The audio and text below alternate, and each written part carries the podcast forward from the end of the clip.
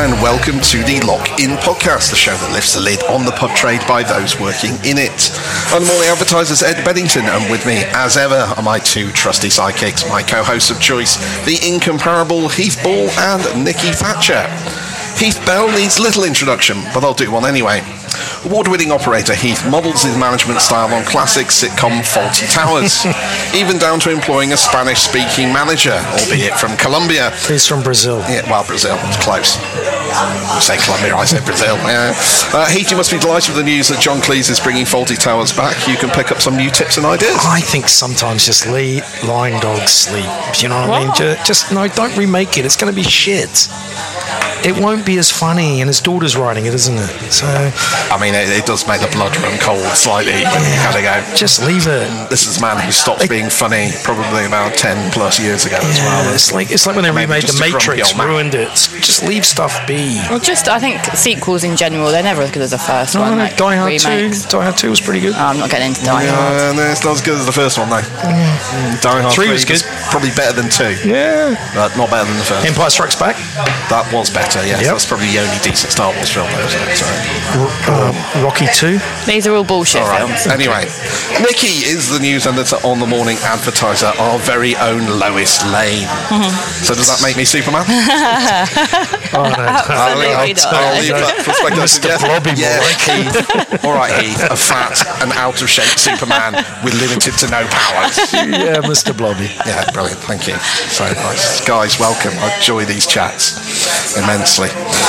So for this episode of the podcast, we're tackling the topic of roast dinners, the important role they play in the pub landscape, what makes a great roast, what are the supply challenges, and where is the innovation. We're also recording this at one of London's top pubs for roast dinners, The Bull and Last in Highgate. So to help us pick some of that apart, we've got some great guests lined up, including Ollie Pudney from The Bull and Last, Kirsty Cheetham, head chef of the Queen O'Towd Thatch. That's a really easy one to say, isn't it? Say that after a couple of beers. Well, we'll see you later, won't we? Tom Casson over Rate Good Roast, Ross Allen from Aubrey Allen, Tommy Layton from the New Covent Garden Market, Maria Harris of the Stag Hotel in Lyndhurst, and top pub chef Paul Dickinson. So quite a lot of guests there. Lots of guests today. A lot of people mangle their names. I was going to say, I've actually got a line here, so that's quite the line of a guest for Heath to offend. Mm. So don't know where to start. Well, yeah, I'm sure you will. Also, this is particularly well timed, this episode of the podcast, because it was National Yorkshire Pudding Day 2 weeks ago, and we like to be on the ball. Always. They're so shit, Yorkshire puddings. What? Get out. Come on. I mean, wow, what a statement. What a statement. You know what it is? It's like, you know, this thing was when you look at Sunday Lunch Instagram, and it's all the pubs up there, and all they're doing is putting up, look how big my Yorkshire pudding is. Yeah, great. Mate, what about your potatoes? Yeah. What about your beef?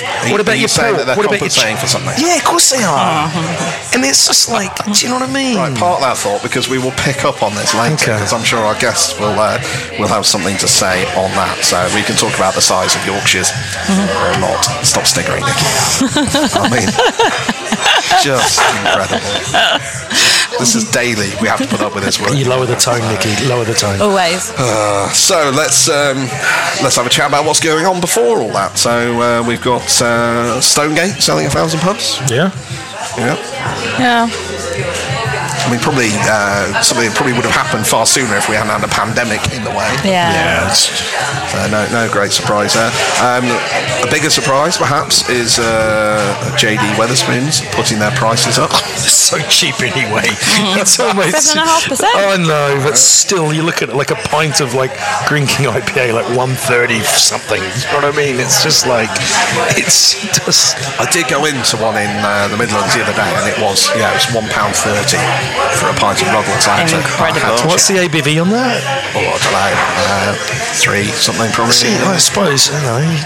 But it's even so. I mean, it's insane, isn't it? Mm. I mean, the place smelt like a tramp, and the tables hadn't been cleaned in about sort of. That's the one you sent me photos of. Yes, classy. Yes, it was a pleasant experience. January, there was a 99p sale as well, wasn't there? So throughout January. All the Wetherspoons pubs in England were selling pints for 99p. I don't know, man. I'm glad we've got places like this in the market, because we do need places like this, but for people to... Yeah, exactly, but still, jeez, 99p a pint. Well, they may come to you now because they've put their prices up, so... Great. I mean, you are known to be affordable and cheap in Highgate, so... what else has happened? Brewdog have launched a new stout, going head-to-head with Guinness. I tried it the other day. His favourite. Yeah. You're a fan? No, shit. Well, I'm head to head, it's like the head brewer went, right, we're going to make a beer that's like Guinness, and yet they failed so badly. If you drink pint of Guinness and you have this next to it, it's just not the same thing. There's no body. Just to kind of to put it out there, you are a rabid Guinness fan. If I drink Guinness, that's my beer. Where you want to do an entire episode of the podcast on Guinness. So just to qualify your antipathy towards any check out Jason Momoa's Instagram post. That's all that guy talks about is Guinness. Jason Momoa? Yeah, he's a massive Guinness head. Yeah, massive Guinness head. He's in Aquaman. Yeah, but I think... We'll get him on the podcast. It's the biggest selling beer in the UK now, isn't it? It's overtaken Carling. Yeah, I saw that. Think about that this morning. Brewdog Guinness. Yeah, I mean it's doing very well. So it'd be interesting to see whether they can. The USP is making the inroads. The USP about Guinness is, no matter what science they've got behind the cans and all that, it's better in a pub. And that's, you know what I mean, if the beer's looked after properly, Guinness is a great beer. But the interesting, you will have Guinness drinkers who say, I don't like stout, I don't drink stout, but they drink Guinness. They don't even register that it's a stout. I mean, it's a brand apart. Yeah, but it's well done. A lot of stouts out there are shit. Remember Camden when they released Ink? Terrible. Well, I mean... We're going to do this in a future episode because Heath is very keen to do it, so we will talk about Guinness in more detail later. So. Are we going to do it in Dublin or? Mm-hmm. Well, I don't know. Get the budget out, Ed. Yeah. I've got 50p. I might get that. Yeah, big Ryanair, yeah. You blew it on that pint of lager with a shandy top to it. That's a drink. It's Monday afternoon, Ed. Alex Riley recently came out did an interview with a very well-respected trade title called The Morning Advertiser, and was talking about sort of suggesting the economic Armageddon that had been predicted was overaked. Oh, really? This is why we've got Tory party members and Labour party members meeting secretly to talk about the effects of Brexit on the economy. Look what happened. Really? Oh, that's right. Over-egged. Nice one, Alex. Well, he hasn't quite gone there yet, but I'm sure he will. But come on, they're having little chats out in the hotel about it. I mean, we're talking about something else, not that. But you know what I mean? But it all comes back to the fact that, yeah, rubbish, mate. What is it? What was the press that came out today? You guys did it as well. What was the... Insolvency. Yeah, how much was it? Up 80%? It went up 80%? Yeah, 83%. It's 80% from what, though? I mean, this is statistics could always be... And I'm not saying, then, that there isn't problems. There definitely are problems. But generally, we're seeing more people saying January was a better trading month than they expected. How was your January? It wasn't as good as last year, but I'm looking at last year's figures when everybody came out of lockdowns and didn't have a Christmas, and so we had a really great January. This year was okay. It wasn't great, but if you look at against pre-COVID, good operators are saying they had a good January. Oh, really? Interesting. Yeah. No, I think generally the January trade has been more buoyant than expected. Yeah, I suppose what I noticed was there wasn't a lot of dry January, and there wasn't a lot of vegan food going out. Right. What I noticed was that. You know what I mean? There was people are still wanting to treat themselves. Yeah, I think so. Life's pretty shit right now. So moving on from there, seeing as we're going to be talking about roasts, apparently pub roasts are going to increase by £10 over the next 20 years. Oh, come on. Who's done the... why even get the fag packet out to write that down and do the maps on that? It's such a stupid thing. Of course they're going to go up. I did read that press release and it made me go, that's kind of basically... apply it to petrol. Apply it to building. Apply it to anything. If it hasn't gone up by £10 over the next 20 years... We've got problems. I'd be very surprised. Yeah. I'm surprised. I'm not saying we won't be eating meat, you know what I mean? Yeah, that would be the other thing. Yeah. Apparently, though, vegans most miss roast chicken. According to another very good press release. Chicken's the most bland of roast meats as well. Oh, I love roast chicken. Yeah, but it's the most bland. Maybe that's why they don't like it. I don't know. Where are you going? You going to the Hungry Horse or something like that? No, I just mean in general. It's just a bit... You season it well. Season it. It's just no. Stick a load of salt on it. If you get a really good pasture-red chicken... proper chicken and you roast it and you look after it and you treat it with respect, it's going to be one of the best meats. Treat it with respect. Well, you don't, like, overcook it and dry it. And buy it dinner afterwards. Oh, shit jokes. But no, I'm with Nikki. I mean, yes, you can get good chicken, but generally speaking, most chicken tends to be shit. Because people buy shit chicken. Well, we can talk about this later with it. Yeah, but it's the thing, though.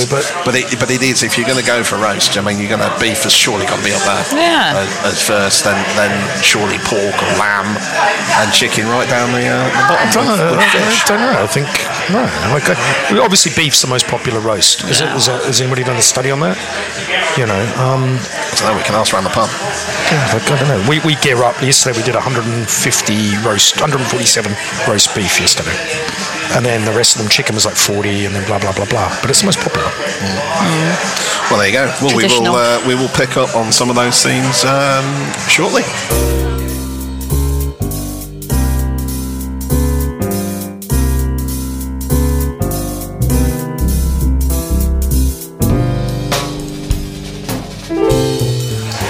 Listening to the Lock In podcast, and we're talking about the great Sunday roast and the role pubs play in delivering that.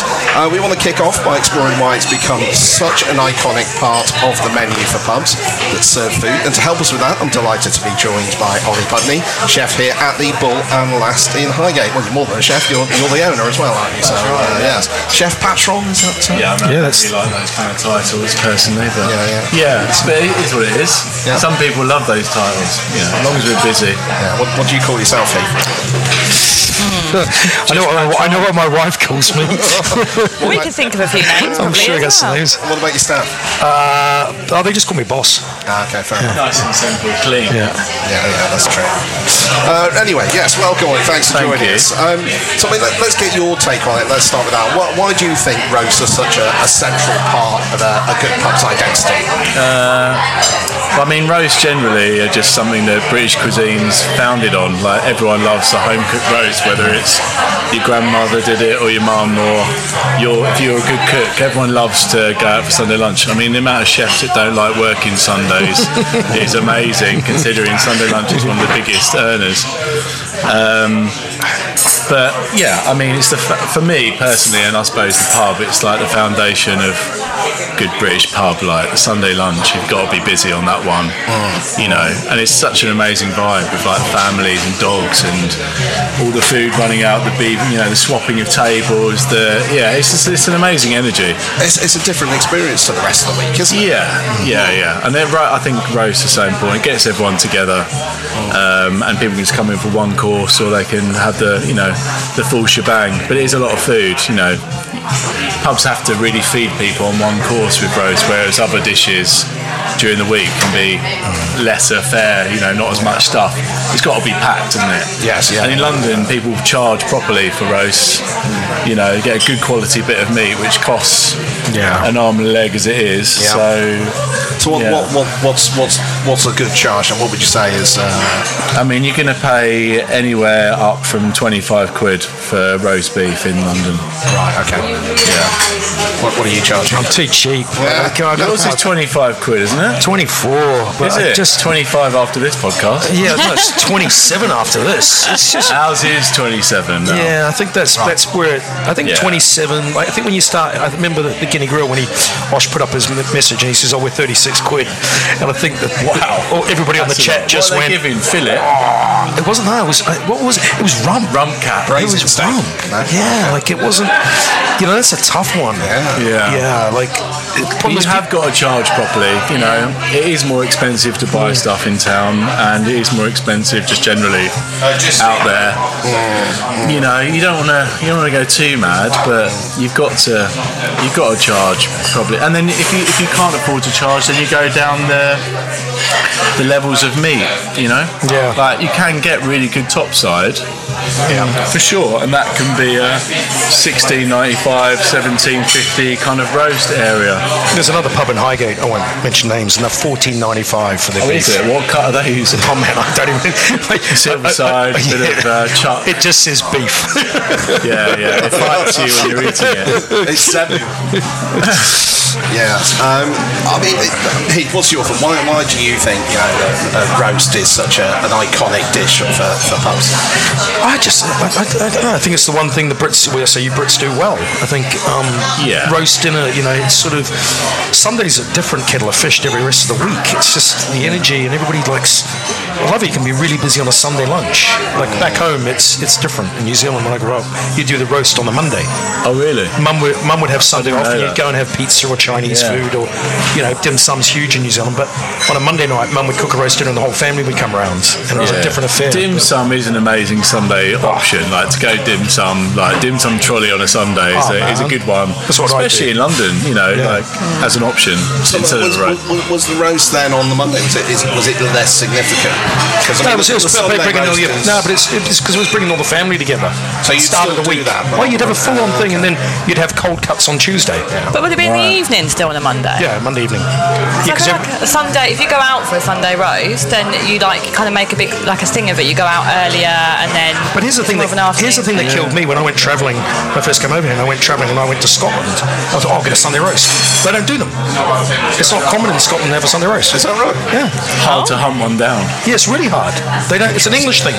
Okay. Well, I mean, that's. And they don't like you guys. I think they're stunning. Anyone who ever asks me about what's my favourite dish, you know, you get asked as a chef or whatever, and mine is roast beef.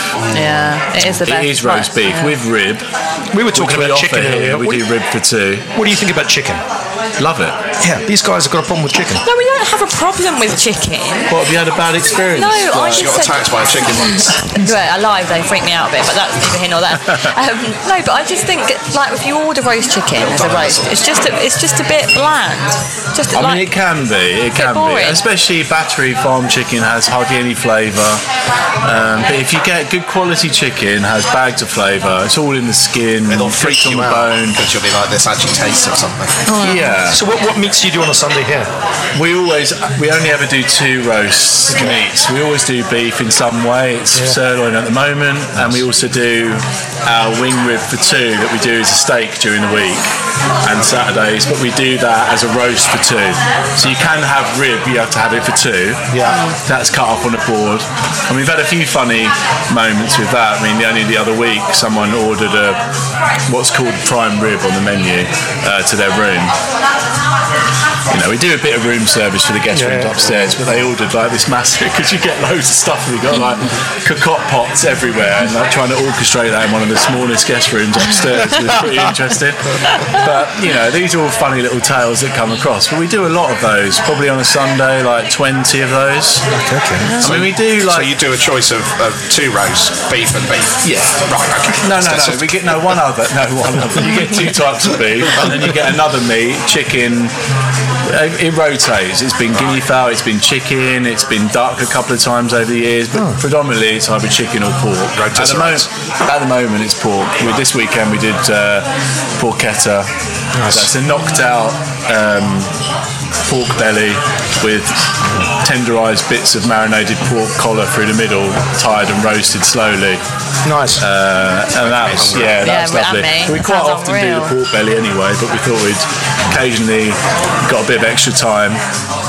You can do porchetta, which takes a bit of time to prepare, but yeah, that was on this weekend, and it's on for a sandwich today if you guys are eating.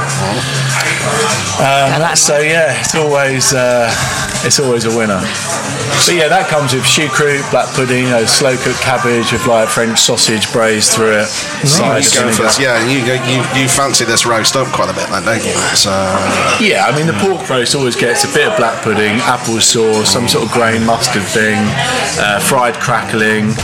Where if you slow cook pork and you take the skin off, you can clean it up and sort of trim it with scissors and fry it in pops. So you always get one of those on it. The porchetta's already got the crackling on it, but if you standard pork belly, people do it lots of different ways. But we do the classic Chinese method, which is salt it overnight, run the skin under a hot tap before you slow roast it. That's crackling, comes out amazing every time, chefs, if you want to use that technique. That sounds unbelievable. I wanted to ask, about extras, just because it sprung to mind the other day when you were saying. What sort of extras are you after? Sorry. Get back in the box. I mean, menu extras. We we rely on Nicky for these kind of things. Yeah, the jokes, I mean, not the... Anyway, moving on. I was thinking more like, if someone wants extra gravy or if someone wants extra something, do you charge for them? Do you say no? What's your kind of stance on it? Extra gravy doesn't get a charge. Extra potatoes gets a charge. Yeah, definitely. Yeah, gravy doesn't. Although gravy should, really, because actually gravy's so much more expensive. It's so labour-intensive. Yeah. But we don't really charge for that. We do charge for extra béarnaise on steaks during the week, but we don't for gravy at the moment. But I might change that, actually. Yeah. I think it's quite subjective, though, isn't it? Yeah. Like, how much gravy is enough gravy? Yeah. Like, some people, when we've had it, and they go, I want more gravy, and you go, man, you've had 2 jugs already, and the roast looks like a ramen. And you're like, man, seriously. Like, they're more than a word. But. Yeah. You have to judge it, and you can't be too militant, but also, these things are very expensive. Like, just to put it in perspective, to cook, you know, a double pot of beef sauce, you know, one costs like 115 quid to make a bone stock. So it's got veal bones, beef bones, it's refreshed with another batch of bones, it's got 5 litres of port, 5 litres of red wine in it, it's got a pre-made veal stock in it as well. I mean, it's tons of product and gas there. Or electricity. Electricity.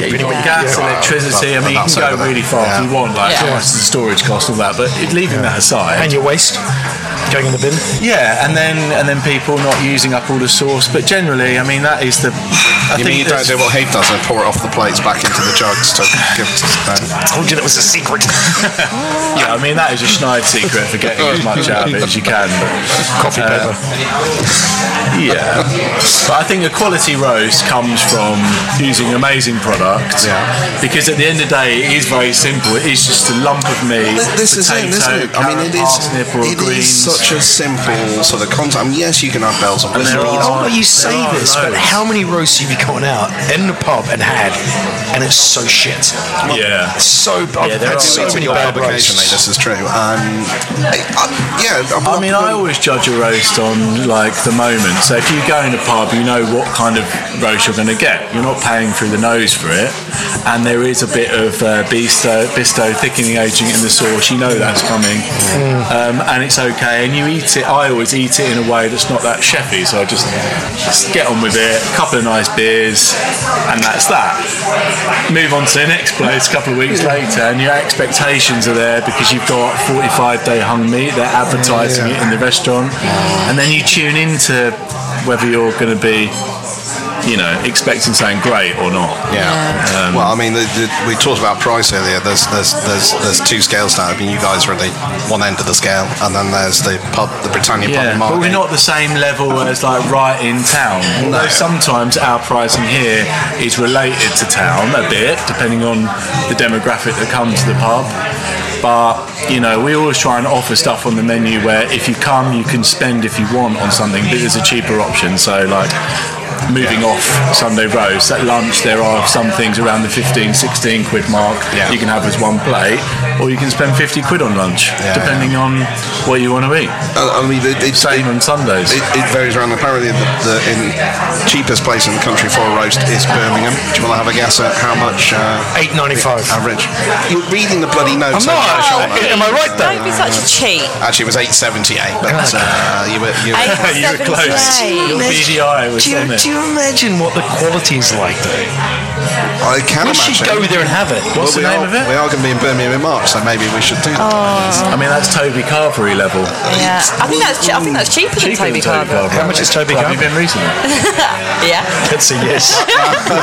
I drive past one on the way home all the time, and I'm still not tempted to give it a try. So that brings me to my final question, because we are running out of time. What is the fucking point of a Carvery? I think our Carveries are great. I like it, yeah. Oh, am I the only one here then? Yeah. Is it?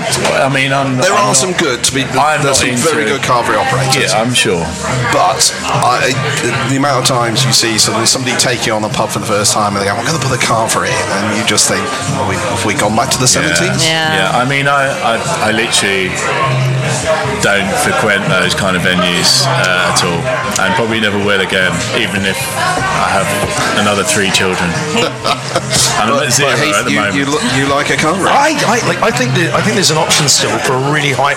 Remember, you can do a high-end version. Yeah, if you do a high-end version where it's super high-end and really well done, it has to be an amazing site that's got the footfall dynamic, like and down on the South Bank or something, where you just come straight out of the Tate and just get your medium rare rib and you're out the other end of the door. Whereas the reality is it's going to be a dry bit of meat that's been drying under a light. I mean, the high volume places, they do get it wrong. You know, Hawksmoor's known for doing an amazing roast some of the time, you know, and some of the time not. Some of the time not. They use rum. Well, maybe that's why.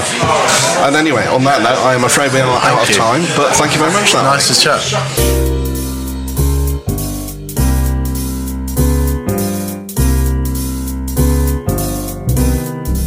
This is the Lock In Podcast with myself, Ed Bedington, Heath Bell, and Nikki Thatcher.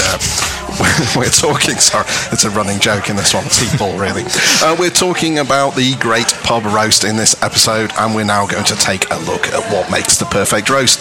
To help us with that, I'm delighted to welcome roast dinner rating expert Tom Casson from Rate Good Roast, and the current reigning Observer Food Monthly winner of the Best Sunday Lunch, Kirsty Cheetham, head chef of the Queen O'Towd Thatch. I knew I was going to get that wrong. Am I anywhere near pronouncing that correctly, Kirsty? Queen O'Towd Thatch, yes. Queen O'Towd Thatch. I mean, it's a bit of a Thatch. How can you get the Thatch bit wrong? What, you must have a nickname though. What do people call you? What's the pub called? They call us the Thack. Well, the locals call us the Thack, and people that don't really know us call us the Queen. Sort out the regulars from the secret codes and all that. So, well, guys, thank you very much for joining us. Tom, let's start with you. Tell us what you do at Rate Good Roast and how you do it. So we essentially are a team of roast lovers, and every year we take it upon ourselves to travel across the country and try and identify the best 10 or so roasts. And it started off as a bit of a thing out of, you never really want to be disappointed when you go for a roast. So try and find a solid few options for ourselves and our friends, and then that's kind of snowballed into we've been doing it for about 5 years now, and every time we kind of end up sharing our list, it seems to get quite a lot of media attention, which is a surprise to us as much as it is to probably you all. And you're getting traction then, and people are following this, and they're using you as a guide for where to go for roasts then. Yeah. And we kind of break it down into kind of 10 areas and of what makes a great roast, which obviously we'll talk about at some point. But yeah, we've had a lot of media attention, and I think half of it being, people wanting to know where to go. But I also think chefs are a very competitive group of people, and they always definitely want to be as best as they can be. So yeah, chefs, we've made quite a few friends with chefs who are always wanting to kind of take part, and yeah, it's great. I do love roasts, but I think I'm always surprised at how passionate and how much people really love roasting. Absolutely. And Kirsty, I mean, you set up your pub with the intention of creating the best roast, I believe. We are a country pub. We're in a small village in North Yorkshire, and we figured that if we nailed a good roast, so people in Yorkshire will travel miles for a good roast, so it gets the word out a bit more, and it's a bit more of a leveler. Like, everybody does love a roast. Everybody loves a roast, whether you like, kids love them, grandmas love them. If you're foodies, you get into the nuts and bolts of it. Sometimes you just like a good feed, and the roast kind of covers all those all those bases, really. It's great. So we just thought if we can get that, get a following off that, and then people might start coming for other things as well. Because I just love a roast. And with great success, you've won the award from the Observer Food Monthly twice, I believe. Yes. Fantastic. Do you enter that, or do they come to? How does that work?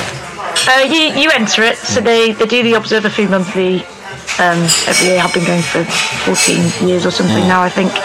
And there's various categories, and you basically just ask people to vote for you, and then it goes from there. So there's some awards that are judged, but this is purely customer votes. Okay. So we just managed to convince enough people that were eating here that they wanted to vote for us. So no bribery involved, no extra roast potatoes, things like that. They're not going to feed you. They're not going to feed you. Back off. It's worth a shot, Heath. I mean, you never give me anything. So. Let's get on to the meat of this. Sorry. Oh God. I mean, Nikki, come on. It's my job. Terrible. Tom, Kirsty, what makes a good roast then? What do you think is the key thing? Maybe Tom, let's start with you on that. I think there's something much bigger. I think I'd like there's something quite romantic about a roast. I think it's a bit of an event. So whether it's an opportunity to see friends or family, it almost, I feel like as an adult, it's almost me going out on a Sunday if I go for a roast. And you want some standout dishes of maybe a couple of seasonal specials for your, a lamb or a porchetta or, a creative main option for veggies. I'm massively passionate about Yorkshire puddings and them being big enough to be a vessel for gravy. And then, potatoes need to be in that bit of a Venn diagram of fluffy and crispy, and they need to be bang in the middle. Yeah, there's... Okay. Venues as well. Venues play a big part. You know, this time of year you want it to be cosy and potentially a roaring fire, and you want to feel like you could sit in and spend the rest of your afternoon there after you've eaten. Yeah, absolutely. So, Kirsty, what makes a good roast for you? What do you think you're getting right? Well, I think Tom's pretty much nailed it there, to be honest. It is a bit of an event. People take a lot more time over the Sunday dinner than they do over a normal meal. It does tend to be a few hours as opposed to just coming in and getting fed. People want to be fed, for sure. I mean, you can't get away with tight portions on a Sunday roast. There needs to be plenty of it. But it needs to be tasty, and everyone's got their own opinion. Everyone has their idea of their perfect gravy or their perfect potato or their perfect cottage cheese, or whether even cottage cheese should be there, and so you can't please everyone all the time, but we do what we love. Good meat, good gravy, good spuds, and then the vegetables around it. Animal fats. Animal fats. Fat and bones is my quote. Fat and bones. So we have stocks on. We make 4 different stock bases for 4 different gravies for the 4 different meats, plus veggie as well, actually. So we're cooking stuff all the time, and then from roasting the bones, we collect the fats. That puts the flavour into the Yorkshire puddings and the potatoes, and then seasonal vegetables. Caring about it, good staff, lovely environment. Yeah, just makes it should be friendly and cozy, and there's nothing fancy about it. Yeah, but it's a nice time for anybody. It's fair to say then. Enjoy things. Is it fair to say then that it starts with a gravy? I mean, Heath, you've always banged on about your gravy. Yeah, I think you've got to make proper stock. I think you can't. You go to so many pubs and you look at the gravy and you just know it's come out of a packet. You think, what's the point? Do you know what I mean? I know it's a graft, but I think it's worth the graft. But that also, I mean, you were talking about this sort of energy costs and everything. The gravy's going to get more expensive, isn't it? Well, yeah, I suppose we talk about that. Yeah, you're keeping a stock pot. We use gas up there, so we've got a stock pot running all the time. We're running multiple stock pots, but yeah, it starts getting really expensive. Would you, Kirsty? Would you charge for extra gravy? Is that something you'd look at? sometimes do and sometimes don't. So we put gravy on the plate, Queen, and then we send out extra gravy as well. Right. So we put gravy over the meat, and then we send out extra gravy as well. Right. And then if they ask for extra gravy, Annie, the boss, tends to if she likes them, judge whether she thinks they really need it or whether they're just asking for it if they really want it. Okay. And then so she's like, well, you've not, why don't you finish that one and then we'll get you some more, because we often just we end up throwing it down the drain, you know what I mean? Yeah. We throw it down the drain, and it does, you know, it. We used to run a 6-day stock pot. Now, because of energy costs, we run a 4-day stock pot, and I've had to change my recipes a little bit and get a bit more creative on how I'm making them. Right. Purely because of the, you know, we do run off gas, but we need our electricity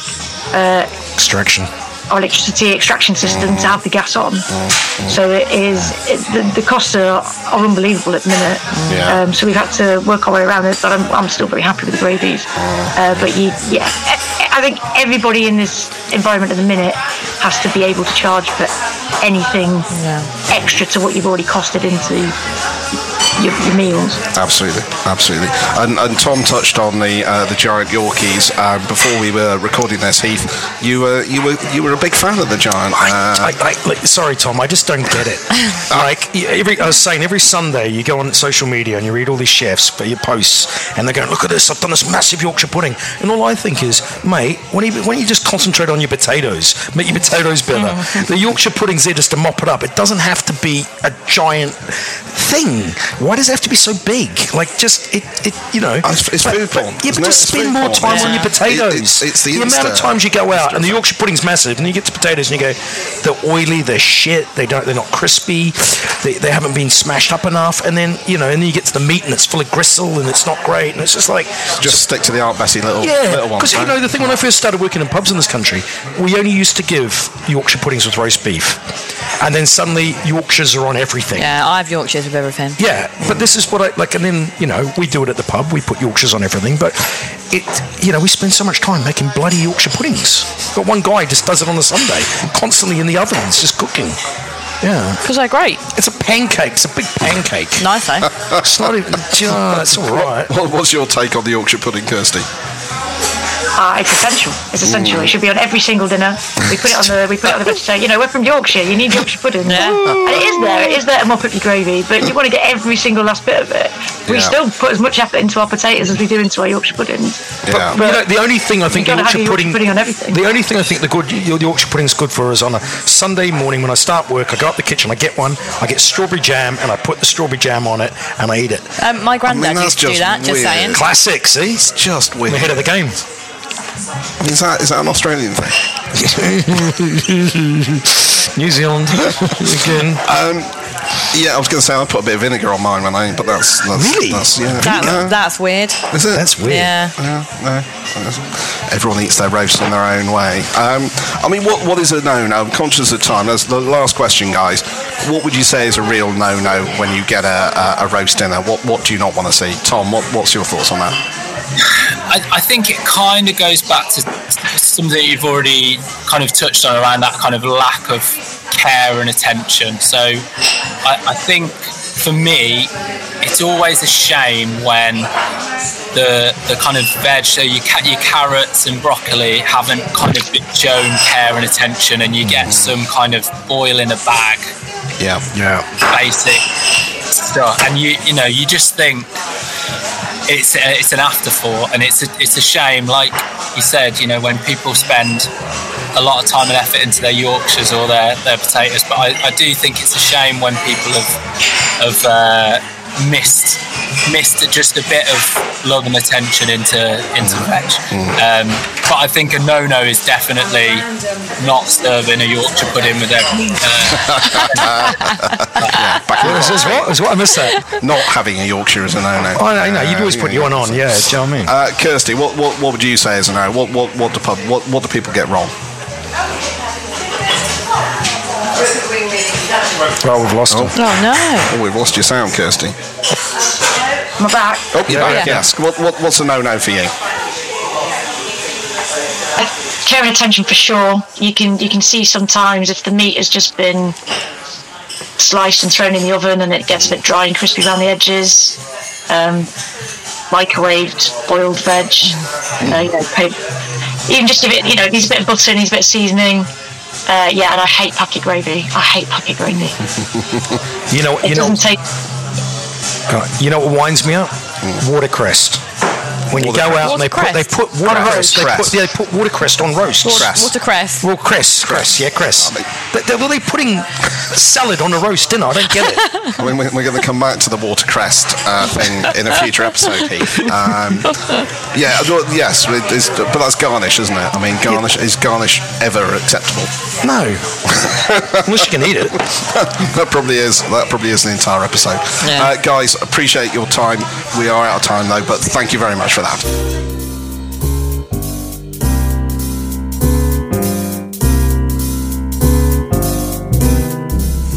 You're listening to the Lock In Podcast, and we're talking roast dinners in this episode. Pubs are renowned for being some of the best places to go for a roast, and it's an integral part of the offer for any good food pub. But what are the challenges to that at the moment, with vegetarianism rising, supply challenges leading to escalating prices? What should operators be thinking and worrying about?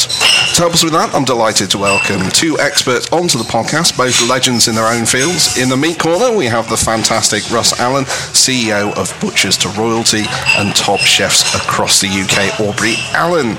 And in the veg corner, I'm delighted to welcome a good friend and the UK's leading fruit and veg correspondent, Tommy Layton, who is press officer at New Covent Garden Market. So guys, thank you very much for joining us. It's a pleasure.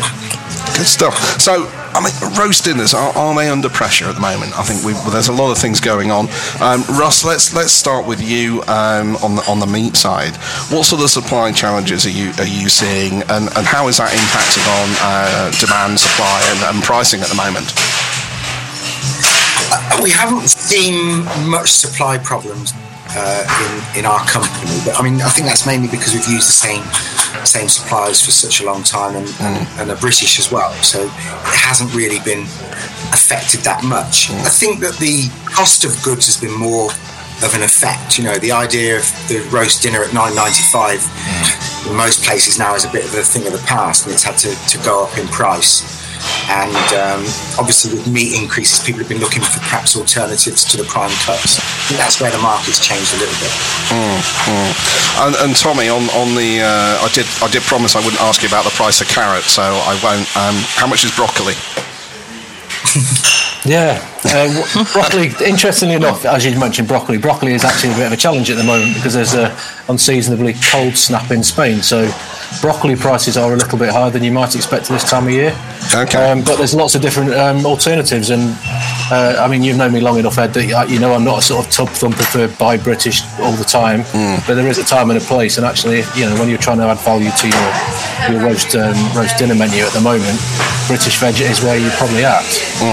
Potatoes, parsnips, carrots, cabbage, kale, beetroot, all being grown in the UK at the moment, whereas the likes of broccoli and cauliflower are largely being imported right now, due to the time of the season, really. If you talked to me at a different time of year, I'd have a slightly different answer for you, but prices go up and down with fresh produce. It's the way it is. They fluctuate, and obviously I represent a wholesale market, so wholesale markets do base their prices on demand and supply more than maybe you'd see in a supermarket. Right. I mean, Heath, as an operator, what are you finding at the moment in terms of your supplies? Just been buying really seasonal as much as I can. We're using Kalettes, I think that's what they're called right now, the cross between the sprout and the kale, the little tree thing, come from Cornwall. Using those, just trying to buy as much British produce as possible and keep it really seasonal. But yeah, I've seen price increases, but you've just got to pass it on, don't you? And are you passing those on? Yeah, I have to. Otherwise, I'm broke, and then I've got no pub. And how's your broccoli? I don't have broccoli on the menu right now. You don't have broccoli at all? No. Yeah, I'm using Kalettes, like I said. Right, okay. Has that always been the case, sorry, did you say? Or is it... I'm just buying what I can get my hands on, and what's, really seasonal, and, what's good.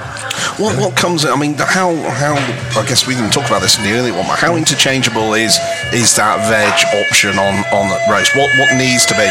But I think you're just choosing. Calm down, Nicky. I think you're just choosing seasonal stuff. That's the best way to go. Just follow the season. You know, I would never put kale itself on a roast dinner because I think that's just like sandpaper as shit. Mm. But if you choose around, you can find nice alternatives. Mm. Mm. And Tommy, I mean, in terms of sort of the sourcing of things, you know, I mean, you represent New Covent Garden, you know, do you get a lot of pubs coming to the market? Do you find that, or are they tending to sort of, I mean, who do you buy your stuff from? I buy Natura for most of my stuff, and then I use another company called Nature's Choice. So you use a delivered sort of... Yeah, there's no way I'm getting up in the morning and going to market. Yeah. I mean, Tommy, do you get many pubs coming to the market? No, I mean, Heath's exactly right. Nature's Choice is in the market, so he does buy from our market, and Natura also buys in the market as well. So, you know, both of those guys are buying fruit and veg from New Covent Garden. You know, I'd love to sit here and tell you that every single pub operator buys from New Covent Garden Market, but in reality, of course, that's not true. Many do and many don't, and there's various reasons for why they would or they wouldn't. You know, quite a lot of it is exactly what Heath just said. You know, who wants to get up at 3:00 in the morning 4, 5, 6 days a week? You. And then run a pub as well. You know, okay, I might like doing it, but, you know, it's if you want to run a pub as well, it just isn't really sustainable. And that's why we've got, you know, about 100 wholesalers at New Covent Garden who will do that job for you. They're your eyes and ears in the market. They're your, you know, your experience and expertise.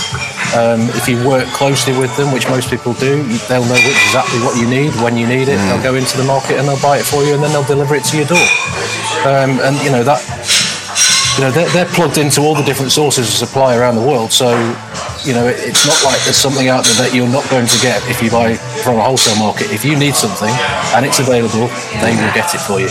And that's not just New Covent Garden Market, that's wholesale markets all over the country. It just happens that I'm talking about New Covent Garden, and you know, we are premium end. I heard Heath say on a previous podcast that, you know, if you want to buy premium vegetables, there's a price to pay for that.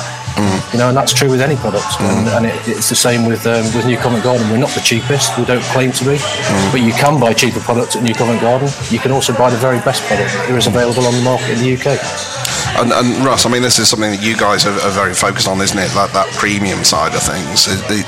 Are you finding that more with prices rising all the time? You know, is that pushing you guys into a position that's starting to get uncomfortable? Or talk to me a bit about that. No, not at all. We've seen our business grow, and I think that's partly because we've had product the last few years where other people, perhaps their supply chains were more affected. Premium is an interesting word. You know, what do you mean by premium? You know, what would happen, and still does happen, is people would buy what they call a roasting sirloin for Sunday lunch. I've got no idea why they call it that. It's just some cheap crap from Brazil. They put that on a Sunday to try and, you know, and tell us it didn't really matter because it was for Sunday. And I think for me, using a great piece of topside even off fantastic British beef is a better way to go than using, you know, a more prime cut that's perhaps imported and isn't of the same quality. So I think where people have been clever, they perhaps switch some of the cuts around. So, you know, if you've got pork on, you know, you could use a whole shoulder and shred it, for example. I've seen there's a pub in Warwick not far from me that only does these pulled meats on a Sunday. Now, it's not for everyone, but it, you know, it's not a gastro pub or anything. It's just a good, honest eatery, and they work really well on that. And then we've got things like, you know, shoulders of lamb are always great value. You know, if the chef can do something with that rather than using the leg, they're going to save money. So, especially with now that people got rationales and water baths as well, you put the topside in a water bath, it comes out absolutely tender, beautiful, and full of flavour. And I'd argue it's better than strip loin on some cases. I mean, that's true. I guess we've got technology that can create sort of different meats and things like that. So are you seeing more of that, do you think, now? Yeah, a bit more innovation. You know, I've got one customer that's on a chicken Ballantine, so, you know, free-range chicken leg with a little bit of stuffing through it, and we make it, you know, look presentable in a Ballantine and cling film it, and they're using those for a Sunday roast option as well as their roast chicken, which means that the customer's got something that eats end-to-end really simply, and they've got a product that they can put on and make good margin on. So people are certainly looking at their menus a little bit differently. I mean, the overall picture is you know, when we came out of lockdown, it was all T-bone steaks and fillets. Now it's all kind of blades of beef and lesser cuts, and using their creativity, I think. Yeah. And Tommy, is that something that we see in the veg world? I mean, we tend to find, we were talking about this earlier, actually, that quite often the mistakes that operators make is they'll put all their effort into creating a massive Yorkshire pudding the size of your plate and the meat, but they forget the veg. I mean, are we seeing any sort of shifts in habits in terms of more premium veg or people going for more sort of cost-effective options? I think it depends on, particularly in view of what we're talking about here, it depends on your establishment. You know, you're exactly right about, you know, what does premium mean exactly? I get that question. But it's, you know, there'll be some establishments who will buy pre-prepped, pre-cut, you know, vegetables from the market. They'll get all that job done for them because it saves money in the kitchen. There'll be some establishments who want to buy the very best.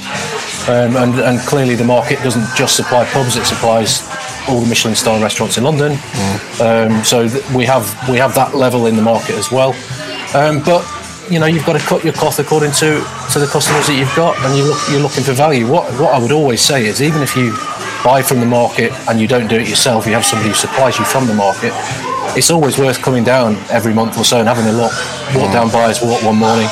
You know, you have to do it early, admittedly, but it's worth it. You can see what's going on. You see the prices. You see the new trends that are coming through. You can see all the seasonality passing through over the year. Sorry, I'm using my hands, but it makes a difference. But you know, it's use the market for what it is. Yeah, that's what I'd say. It's you know, it does show you things that you won't see by buying online or on the telephone. You know, you won't see those things. Yeah, get down, get hands on. Heath, when are we going? What? In the morning? Yeah, 3 a.m. I suppose we could stay up all night drinking and then you could drive me. Well, I'd stay up all night drinking and you could drive me. If you're paying, I'm up for that. See you next week. They still got the pub in the market? No, we won't go there. Anyway, guys, we are out of time, but thank you very much for that. Some interesting thoughts, sir. I wanted to ask Russ something. Oh, hang on. Well, no, why didn't you say that before? No, because I didn't realise it was going to cut it that quick. Oh, okay. Right, so, Russ, like, what do you... Remember when pork belly was really trendy and everybody was buying pork belly and it was really cheap and now it's really expensive? Are there cuts that we should be looking for? Is there, like, you go, oh, shit, no one's really buying that. They could be roasting that. Yeah, look, I think pork belly has got more expensive. You know, you're still looking at... £4 and under £4 a portion on the plate, but yeah, I mean, certainly pork collars, which, you know, you can technically call pork ribeyes, which sounds lovelier on the menu than pork collar. You know, pork ribeye is great. You can slow roast it and then cut it and pan fry it. That works really well. Okay. Whole shoulders, if you can shred them. I mean, you know, the whole shoulder of pork, if you get it on the bone. I did a costing the other day on it cooked. It's coming out at less than £1 a portion. For 180-gram portion, and you just things if you just shred it and have it in shreds on the plate, like shredded pork. Yeah. Okay. Oh, as I said, I've seen this pub in Warwick. They do really well on that. We don't supply them, but they just do these pulled meats on a Sunday, and of course, then it's dead easy. They've got no waste, and what they have left, they make pies for in the week. I thought that's quite a clever little way of doing things. I quite liked it. You know, they do whole brisket, put the gravy through it. It's quite basic, but it was really nice. I thought that's quite clever. It's quite a good way of doing it. Absolutely. Any other questions? Can I finish? You can finish. Sorry. Absolutely. Thank you. Finished. Sure. Right, done. Brilliant. Okay, guys. I'll try that again. Thanks very much. Thanks for those thoughts. Thank you.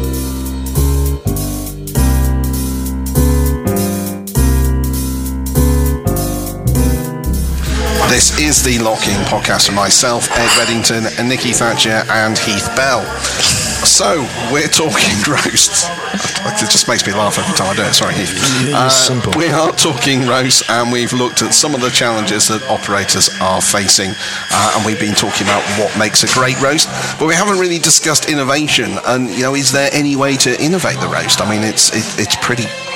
simple, as we've said, in this kind of, you know, it's beet and veg. What can you do? But to discuss this, rather, I'm delighted to welcome a free-spirited individual in the food industry, Paul Dickinson, that's how he wishes to be described.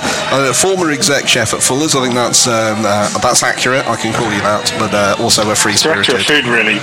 Director of food, oh God, I put my foot... Yeah, exec chefs, there's loads of those. I can't believe you've done that, Ed. Yeah, you get those down to the penny again. It's, I'll hang my head in shame. And Maria Harris of the Stag Hotel in Lyndhurst. So welcome, Maria, you're the most sensible one on this conversation. Well, I'm not sure about that. We will see. Yeah. So, I mean, let's talk. Can we innovate something as traditional, basic as a roast dinner? Where can we add value? What can we do? Is it more of an operational thing? Back a house? Where can we get innovations? I mean, Paul, let's start with you. What innovation is there to be had on a roast dinner? What can we do? Well, I think the headline, as always, is just do it properly, because, you know, if you can't do the fundamentals correctly, the innovation which you put on the back, whether you stuff the shoulder of lamb, stuff a turkey breast, or just try and add different value to it, sort of fails if you can't roast the potato correctly. Mm. So I think it always starts with do it properly, do it well. Get the basics. You know, people want crunchy roast potatoes in the afternoon or when they first have their roast at lunchtime. Just get it right. Mm. But once you've got it right, you know, I mean, you talked about stuffing and things. I mean, Heath, are you innovating? Are you doing anything clever with your roast dinner? No, I just do it really well. Just boring shit. Just doing stuff really well. We just focus on doing really good potatoes, really good meat, Yorkshires if we must. Yeah. Those silly size Yorkshires, we don't do silly sizes, but no, we just focus about doing the good things really well, and that keeps them coming back. Yeah. Otherwise, you're trying to be too clever, and then how many times you go to places and you're like, what is this? Do you know what I mean? I mean, this is going to be a short conversation on innovation at this rate, isn't it? I mean, is that true? I mean, is that a fair point? Should we not mess too much? But you know, everything he says, you know, it's perfect. But I think you know, when it comes to the stuffing, don't use a basic one. You know, use the trim from the meat. You know, make it as nourishful and tasty as possible, so you can keep pushing the boundaries. But even to the point, you know, innovation is. I love a trio. I always try and have every slice of meat. Sometimes when I say to the server, can I have a slice of everything, they're like, sorry? No. I've got this running joke with a mate of mine. He does this, and he put it on in his pub, and it was the biggest selling thing they ever had, the trio of roasts. Yeah. So why knock it? I just can't. It's. I don't know. There's something about it. It takes me back to Henderson in the 80s or something. It's like we're doing New Zealand. It's Carvery kind of something. It just shudders up my spine. Like, yeah, but it's not for you. Give the customers what they want. The trio of roasts. I can't believe you said that, Paul. Exactly. My mate's going to love this. This is. Did you do them when you were at Fuller's? Did you do the trio of roasts at Fuller's? Yeah, mainly down in Hampshire, they go nuts for it. Yeah, you know, because if you don't put it there and someone asks for it, and you know, a server says no, you've lost them. So you might as well offer something. But what would you charge for a trio? How much more expensive was a trio of roasts? Well, you've got to be clever, haven't you? You've got to sort of take beef as a high point, and then, you know, what's a slice of turkey or pork that's going to damage you? No. You don't want to be left with anything at the end of a roast, because, you know, there's lots you could do with it, but there's lots you could do wrong with it as well. So I'd say, you know, £20 for 3 slices of meat. Plus the veg, and then we're like 30 quid. Yeah. I go protein first on a Sunday. I'm quite rich this time. Maria, is a trio of roasts on your menu? Oh, I think our customers are too complex. If we give them choice, they keep taking options away anyway. So does it have to come with carrots? Does it have to come with, you know, cabbage and broccoli? And I only want one roast, so it's kind of, they're quite a complex bunch in the forest. Keep it simple. I mean, is trio of roast, is that innovation, or are we going back in time? What's the... Well, you're going to look to the past to go to the future, they say. Oh, so, my God. This is a transverse conversation. It's demonstrating his free-spirited individualism here. But it's not, you know, look, if I go out with my kids, right, my kids make decisions, they get into that age, and, you know, they can't have a bit of everything, and preferably off their own plate rather than mine, then, you know, they're going to cause me grief. But if you go out for a roast, it's supposed to be a feast, it's supposed to be a family feast. Mm. And I think it's subjective and complex, so people want something different. But if you offer the basic where people can either move up or move down, you're getting there, aren't you? And the rest of it's all about gravy and lots of it, and the right gravy. We're gonna have a disagreement about that, Heath. No, I agree on the gravy. We've had this conversation already. He's on about his gravy. He loves Bisto. Yeah. So, big fan of Oxley. What about Carvery? Come on, let's see as we're going back in time. Carvery, thoughts on Carvery? Maria's shaking her head. No. No Carvery, please. I think a really well done Carvery. Come on, Paul. Hang on, you knock a trio of roast for a Carvery. Well, this is why you've got to agree with me on the Carvery now. You have to agree on the Carvery now. You can't back down. Some people do it really well, but usually with the beef Wellington in front of the house is the biggest Carvery I'm seeing at the moment. I'm sick and tired of seeing beef Wellington on social media. It's like, well done. You put steak and some pastry and you've cooked it. Well done, you. Bored. Oh, so bored. Oh, you need to come back with that. Oh, so bored seeing Wellingtons. I was going to say you're Australian food, but you made it in TV, so... They do roast down there. It's all fire and gravy. I'm from New Zealand. Yes, we do roast dinners. But on a Monday, not on a Sunday. We do roast dinners on a Monday in New Zealand, not a Sunday. Sunday's a bit weird. Everything's a bit skewed down there. It's the time difference. Yeah. This has completely derailed most of my thought processes. Well, it's not hard, is it? Which is difficult. So, look, I think Carvery's, I haven't been to one for a while because I've been loyal to Fuller's. I'll continue to eat their roast. I think they're amazing. But I think people don't want to queue up. It's bad enough queuing on a good day. So I think people want to be served. Service is big, and on Sunday you want to get your family in and out and try and squeeze a pudding in and out the door in at least an hour and 45 minutes. So I think Carvery might be good, but I haven't seen one. So bring the roast to the table and carve it at the table. Yeah. Okay. I mean, Nikki is a big fan of the Toby Carvery, so we've had this conversation. I hear they do very well. Yes. I hear they do very well. Yes, indeed. Maria, I mean, you're doing something a bit different. You're doing dog roast. We are. Yes. And that's not the dog roast. I was going to say, we clarify you're not roasting people's pets and serving it to them. Yeah, which would be a different conversation. Well, we're in the middle of the forest, so at the end of every dog is usually a party of at least four. So we were kind of started to give them out free. We've got two dogs ourselves, so every time we fed them, everyone else was like, "Oh, could we have some?" So we just thought, let's see if we can coin in on this. So it only launched about 3 Sundays ago. Okay. How much is a dog roast? Sorry? How much is a dog roast?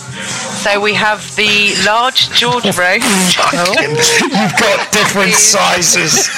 Oh my God. I think it's a great idea, Maria. I think the dog business is booming. I'm quite ready to it makes money.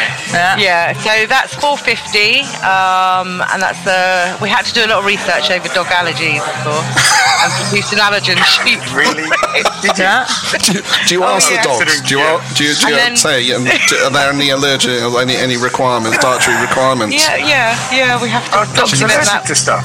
Yeah, they can't have onions and grapes and chocolate was one of those things. Grapes, and chocolate. I mean, these are animals that will eat sheep shit in a field. Yeah, 100%. Yeah, they can eat sheep shit. We don't put any of that in, and we try not to anyway. Do you ever get like? And then we have a small Doris roast, which is a bit cheaper. Okay, how much is that? $3.50 and a George's $4.50.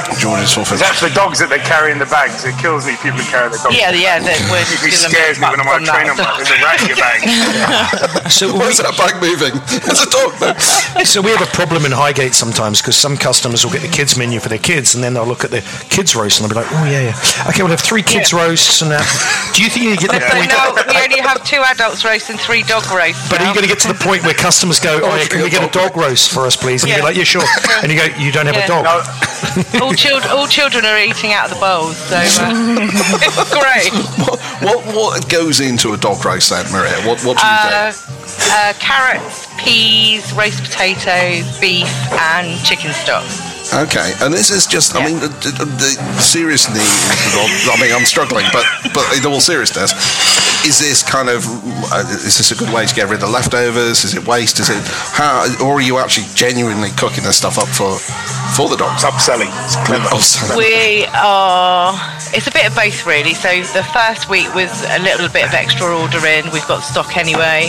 And then last week it was just our normal ordering in, so there's no extras. Right. But it's a way of pulling people in the door because there's competition on the high street. So and how many? Hey, dog in. How many dog roasts have you sold? Like how many on Sunday? What's an average? I think we did about 12 on Sunday, and first week was 6. So, okay, so it's building. Numbers, but it's building. How did Chef cope with that? How did Chef cope with that? It's taken a year in the making. I could just see Chef going, really? Dogs? There's been lots of heavy discussions, and it was my husband's idea about a year ago, and it's taken us a year to convince them. Finally get there, I think. So, just coming back to that, you said there's competition on the high street. You mean other people are doing dog roasts? Sorry? Other people are doing offers for dogs, are they, on the high street? No, but they're all doing good roasts. Okay, I see. So, yes. Yeah, so we just, taking an opportunity. It's not a... I mean, mate, there's no way I would do this in Highgate. No way. Man, it'd be a freak show. It'd be a David Lynch film. They'd all be in there. The dogs in the bags, the big dogs. We'd sell more dog roasts than we'd sell human roasts. Have you ever had somebody sit a dog at a table? You could have. Oh man! Yeah. I've had people order food for their dog, like human food, and give it to them. Have they sat them at the table? Plate. Yeah, I sat them at the table. Yeah. Off the plate at the table. Off the plate. Yeah. We've had to go over and go, guys, it's not really like how we do things here, And they get really upset. It's odd up there, isn't it? What's that? Well, it's Highgate. It's odd up in Highgate. Oh yeah, like mate, honestly, it's Twin Peaks. It's a freak show. I mean, they come with more equipment than with their kids. So the dogs have got beds and bags and blankets and colour coordinated coats with the rest of the family. I'm not going to lie, Maria, you're basically describing me right now with my dog. I was going to say Nikki has just got a dog. She's in a bag as well. No, she's not in a bag. She's far too big. But too big for the bag. Yeah. It's, if you could fit her in the bag, you would get her a bag. I would. Well, no, I wouldn't. I mean, Maria, you do a great job. You've even got the dog bath out the back, haven't you? Yeah, for walkers and things like that. It's I think it's brilliant. I think it's a genius idea, especially for where you are in the New Forest. Like it's dog walker central. Yeah, exactly. Yeah. Exactly. I mean, all the locals have got their dogs, and not all our tourists have got dogs. We've even got regulars that come and said, I said, what are you doing? They said, I'm walking the dog. And I was like, you've forgotten the dog. Oh, shit. Want a roast? That's the dog very dog friendly. I mean, have you seen a growth in drink sales then? Or bringing a dog, do they stay for long? Yeah, they do, yeah. I've got kids, I can't wait to get out. Yeah, it's a real family. Our Sundays are bedlam. It's absolute bedlam. Well, it's interesting because we started this podcast. We were talking about what's important, why roast's important, and it is family, isn't it? You get the family to the table, you get everyone around the table, and dogs are part of families. Those own dogs, obviously. Otherwise, they steal them. Nikki, what's your dog name? It is that kind of thing. So having that offer on there, we've seen bars do dog biscuits and dog beer has become a thing, hasn't it? Yeah, and we had the dog category for GPA. GBPA, so I expect an entry from you, Maria, on that one next year. Dog ice cream, yeah. And they do puppuccinos in places as well. Oh my God! Oh, that's a step too far. Just imagine being the barista and you're going to make the coffee. You get how many? Or the barista? Barista. Yeah, good. I was going to say, come down in the world of the baristers making your coffee. But just there, having to make dog coffee, dog roast dinners. It's just the place has gone to the dogs. God's sake. Well, at least he's smiling now. Yeah, well, this is the first time in a long time I've actually seen him laugh, so this is good. It's therapy. I'm married, Ed. I'm married. Leave me alone. Your wife's probably got the bone to pick with you. Anyway, God. Hey, that's terrible. I can't help it sometimes. Before we get into a pudding thing, I mean, just to wrap up, guys, innovation, dog roasts aside, Are we barking up the wrong? Oh, Jesus Christ! I'm sure I'll ask a question. Is there anything else that we should be doing in terms of innovating a roast, or is it fine as it is? I think is what he's trying to say. Yeah. And I think that you're just going to do the basics really well. Stay true to the Great British Roast. I think do a sharer. Do a Heath Trio. Reword it Heath Trio. And I think you're going to work with the. So wrong. You really have to, and they expect it. Yeah. So just keep it simple. Don't let the tail wag. No, I won't go into that. Brilliant, guys. I really appreciate your time on this one. It's been an absolute blast. But thank you very much.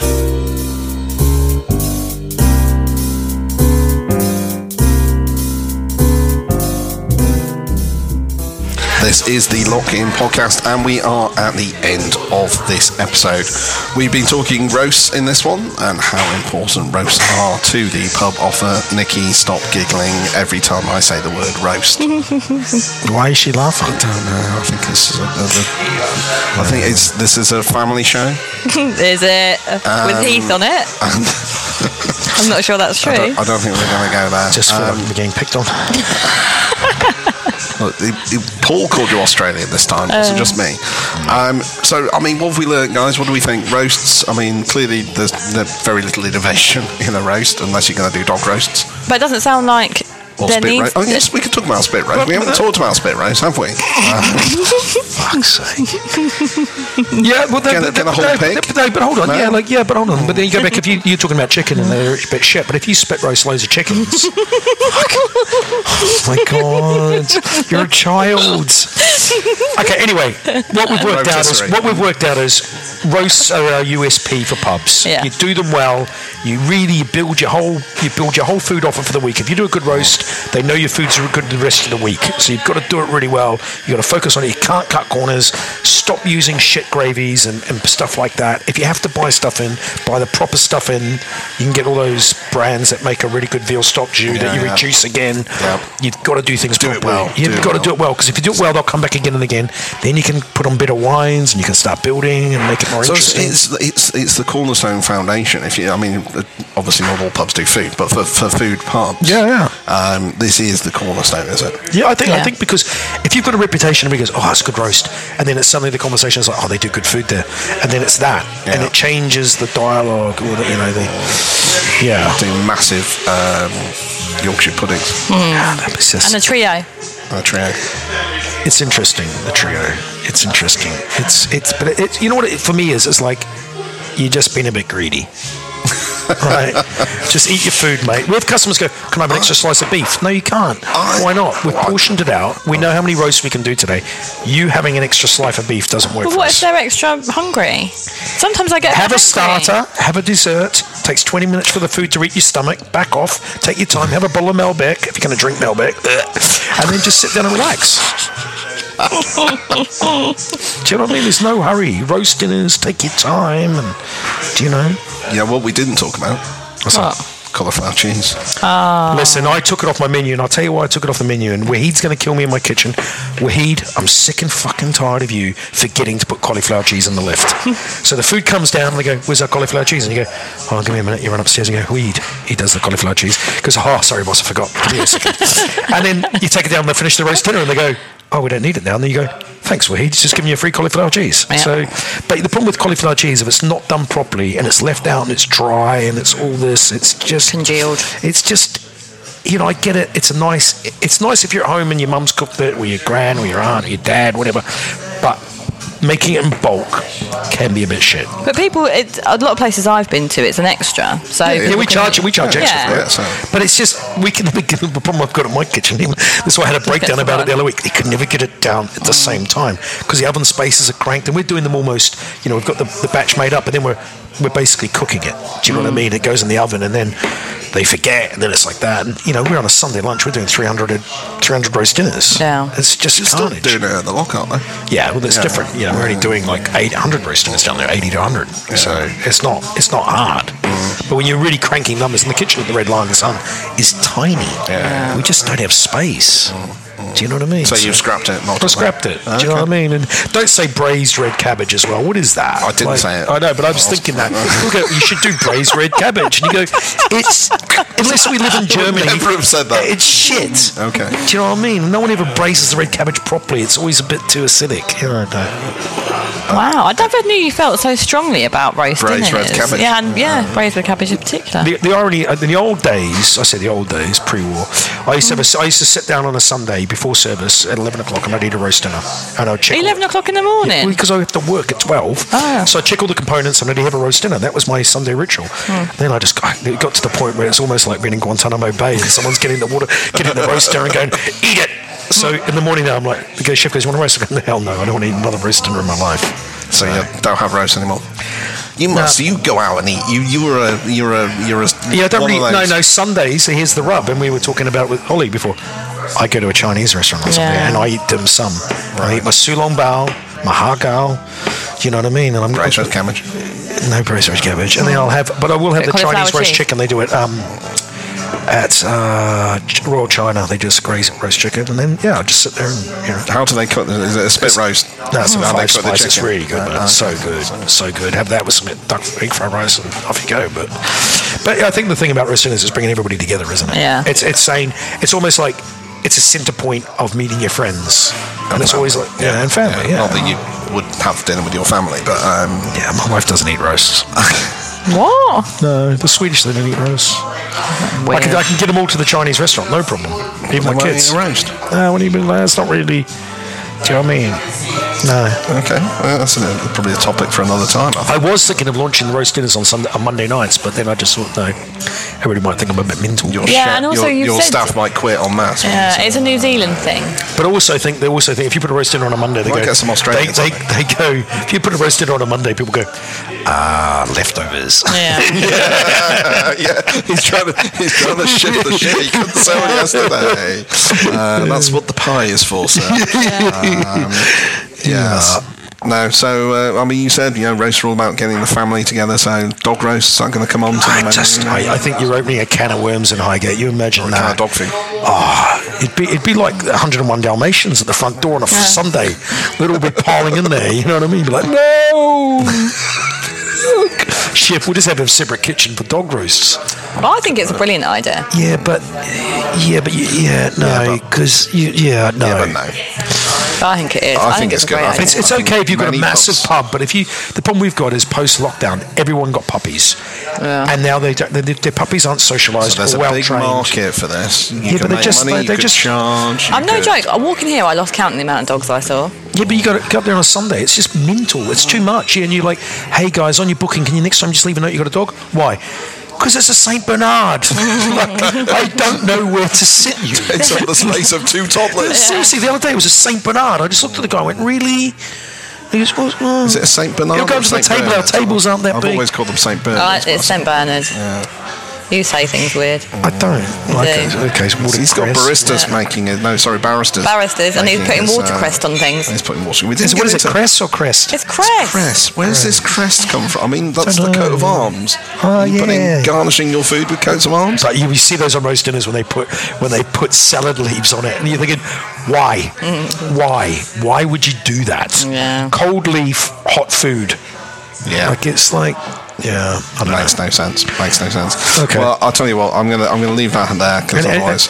Chase down Guinness as well. I want to go and do the Guinness thing next. No, we're going to do the Guinness thing. Speak to them. You know what I mean. You're very it gets near the end of a session. You're like, I just want to say you've got to have the last word today. Yeah. I still like wine he was drinking. Mm. And I've had 2 glasses of Gamay. Yeah. I would have had a Guinness, but they don't have any. I've had a pint. Lovely sign that. I've had a pint of lager with a top. Yeah. What else did I have? You had a white wine. I had a white wine. I did. I had a Jura Chardonnay. We'll stage an intervention next time. Anyway, moving on. That is all from us for this episode of the podcast, but we will be back in a couple of weeks with more pub relations shenanigans. Possibly even Guinness. We'll see, Heath. I might dangle that just to kind of get us over there. Back, but, we need to see where it's made. That's what we need. In the meantime, please feel free to share far and wide with all your friends and colleagues. Cash prizes for referrals are available. Great. My ex-wife's husband listens to this podcast now. Heath has kindly put some money aside for that. He's promised me £1,000 bounty for every new listener I get, which is very generous of him. What? Lister what? Every new listener, you're going to pay him £1,000. I talked about this. Did we? I don't know about this. All that wine. Awkward. Affecting memory. Yeah. Anyway, he's offering cash, so sign up. That is a goodbye from us, and we will be back in a couple of weeks.